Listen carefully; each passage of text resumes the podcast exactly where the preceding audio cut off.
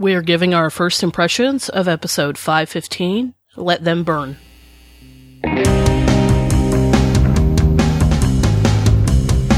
Welcome to Drinks with the Doll, episode one twenty-two.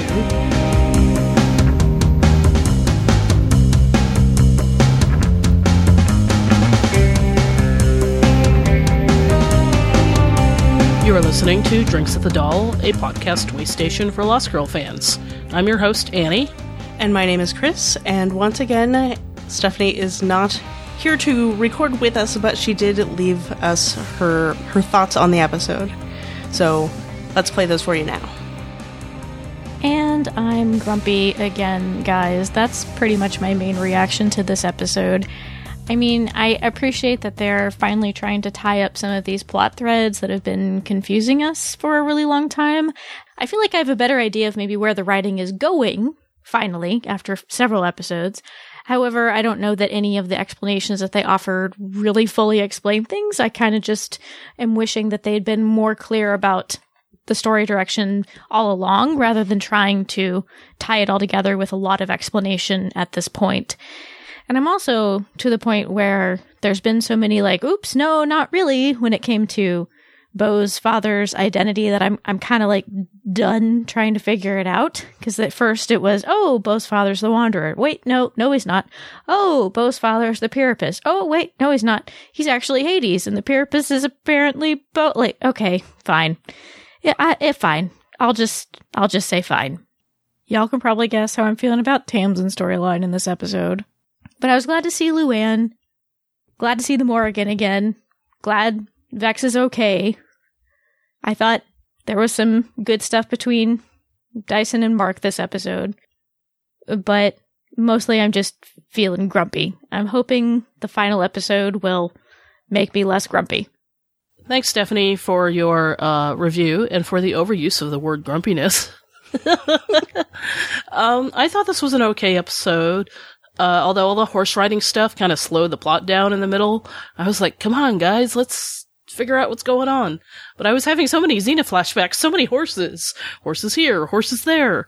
So I was having cross-show fl- uh, kind of flashbacks. I was a little bit surprised and kind of liked the element of Beau being the Pyrrhopus. Okay, so now Beau is a horse. She's a papaya horse. The papaya horse is a symbol, Annie. I know, but she's she's a fruit now? No, I'm kidding. She's a horse now. Anyway, so, and then the scene where she's surrendering to Hades and trying to convince him that she's there to help him, and setting the fire, and the episode starting off with the fire, and I thought that added a, a bit of good tension. Um, but of course, I am assuming this is part of Beau's larger plan, and that Kenzi and the gang will bring her back to her brown-eyed self in the finale, and that the gang will all be back together and happy, and there will be much succubus sex at the end. I kind of liked this episode. I, I thought they brought it back. They brought back a lot of plot points introduced in the first two seasons, mm-hmm. which I have been waiting and hoping for. So I'm glad that, you know, even if we're this close to the end, it's a lot of stuff that I wanted them to address. You know, I didn't want it to just get lost in all the other stuff going on. So I'm glad that they're bringing back things like Luann, you know? Because, hey, Luann. And I also like that there was the callback to, you know, she'll be riding six white horses. Or drive in six white horses. Or literally. Yeah. Whatever it is. Because she's a horse, and apparently as the papaya horse, she's the leader of the horses. That's, maybe that's true. Who knows? Symbolic, Annie. Symbolic. Can't help it.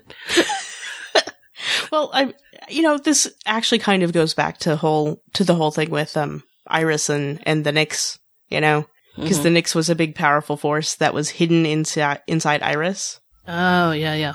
Because that's sort of what they said was the deal with Beau and Pyrrhopus, I think, if I understood mm-hmm. that correctly. Anyway. Yeah, that's what it sounded like. I, I am significantly less grumpy than Stephanie, though I do feel like Stephanie has some really good points. Like, I, I feel like Stephanie's stuff that she's so grumpy about, you know, it's it's grump-inducing. I get it. Because, yeah, I am not happy about this storyline for Tamsin, but no. The thing is, it, this episode, I feel like I understand why they decided to do it. Why is that? Basically, they are showing us what happened to Aoife. That's true. Through Tamsin. Mm-hmm. And, like, I'm not happy about this decision, but I at least feel like I get where they're coming from now, because before it just, like, I just didn't understand what the point even was, mm-hmm. other than creating lots and lots of gross drama. Not that drama is gross, but this specific drama is gross. Is gross. But yeah, I, I mean, I just, several times this episode, I just wanted to claw Jack's face off because I hate him so much and he was making me so very, very angry. I was just shuddering in revulsion every time he showed up on the screen. I, yeah, and it was that bad. Too. Yeah. Mine's a little more violent than yours, but. Oh, yeah. I, I like it though. I mean, it's not like he doesn't deserve it. Uh, but yeah, I didn't, I didn't think about that aspect of the parallelism of Tamsin's story. Okay. Yeah. I mean, that's really, that's all I can figure out as to why even do this is, you know, because there had been that whole issue of, well, what is it that happened to Aoife exactly? And then we got the different versions of the story. Mm-hmm. And it's like, well, what is true there? And I feel like now that we're actually seeing stuff happen that probably happened to Aoife, mm-hmm. you know, Jack is evil. Yes.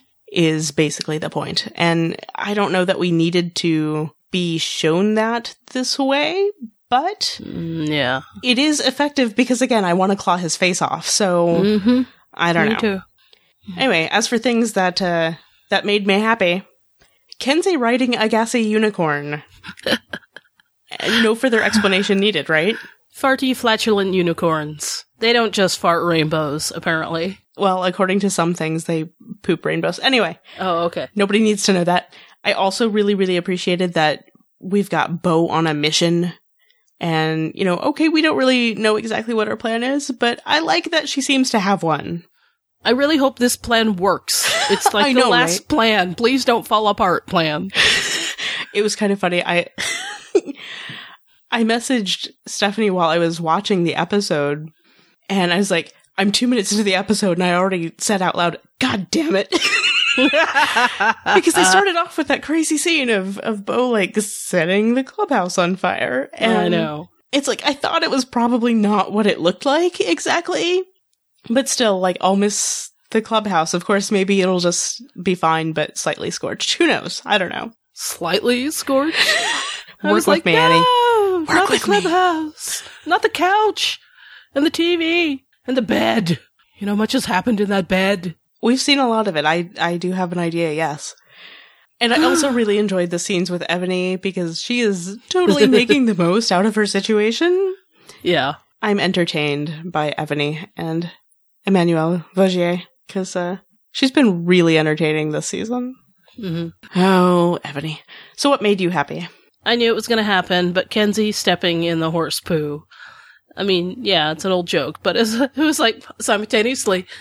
Not the shoes. I'm like, not the boots. I actually had a moment. Kenzi. I got excited when she did and when she actually started to check her shoe. Because I know. As they're walking through through the graphs there, I was like, are they wearing the crazy heels that they were wearing in the scene before this? And they were. I know. Although I'm pretty sure there was a shot later where they were walking towards the horses. And I'm like, I think they changed shoes for that scene. But mm-hmm. I don't blame them, though. Yeah. I wonder if they're riding the horses with those crazy heels. That would be kind of hard. I would think it would be, yeah. Poor Vex. I'm glad he's okay. Although, I don't know how you cut the vocal cords without cutting the arteries. But I kept wondering, is someone going to check on Vex? How long has it been since he's been left there? And really glad he didn't die. So when Vex mesmers Lauren to get more morphine, and Lauren just jerked over, she's like, okay, okay. Feel like an enabler.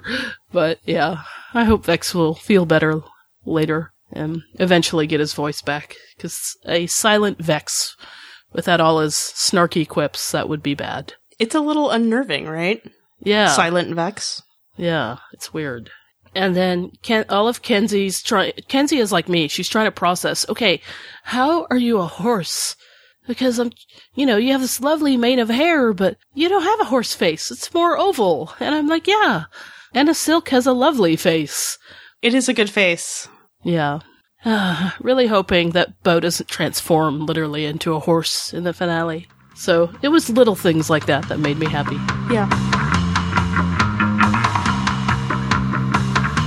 So there are our first impressions and some things we liked about Let Them Burn. which is creepy now. Let them yes. Burn. If you have any thoughts about the episode, I'm sure you do, please send them to us. We can include them in our in our full episode about this episode. I, it's so awkward to phrase it, but it's true. We will be recording that episode this weekend, so please get them to us as soon as you can. And you can send them to us in a number of ways. You can leave a comment on the show notes for this episode, which will be at drinkswiththedoll.com slash 122. You can send us an email or record a voice memo and email it to us at feedback at drinkswiththedoll.com. You can call us and leave a voicemail at nine seven two, five one four, seven two two three. We are also on Twitter, Tumblr, and Facebook. All three places, Drinks at the Doll. Drinks at the Doll is part of the Ask Genre T V family of podcasts. Find our other podcasts about Orphan Black and Killjoys at ask genre t v dot com. Thanks for listening. Cheers.